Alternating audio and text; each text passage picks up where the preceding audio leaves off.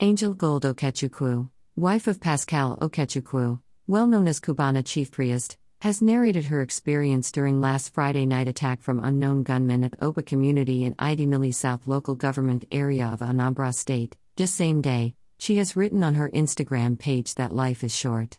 Take the cruise. Angel Gold, whose brand name is also known as the Angels, said, immediately the bullets stated raining on their cars, it is like, her heart left her body, but the good they have been doing for people made them leave the scene of the attack unhurt.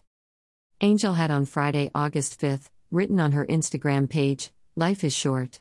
Take the cruise, heart, during the daylight time, and the family came under heavy gun attack same day at night. As at the time the bullets rained on the cars, it was like my heart had left my being. All I heard myself scream was the name of Jesus. A name mightiest among all names, celebratory hands in the air.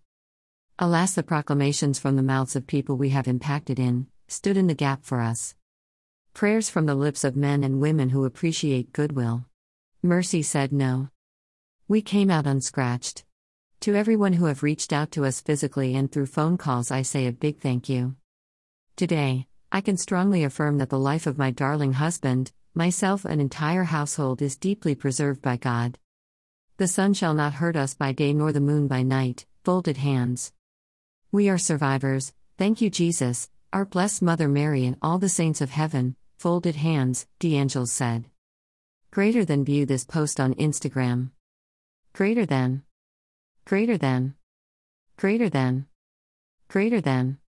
Greater than a post shared by the Angels Bar and Grill, at underscore D'Angels. Greater than view this post on Instagram. Greater than. Greater than. Greater than. Greater than.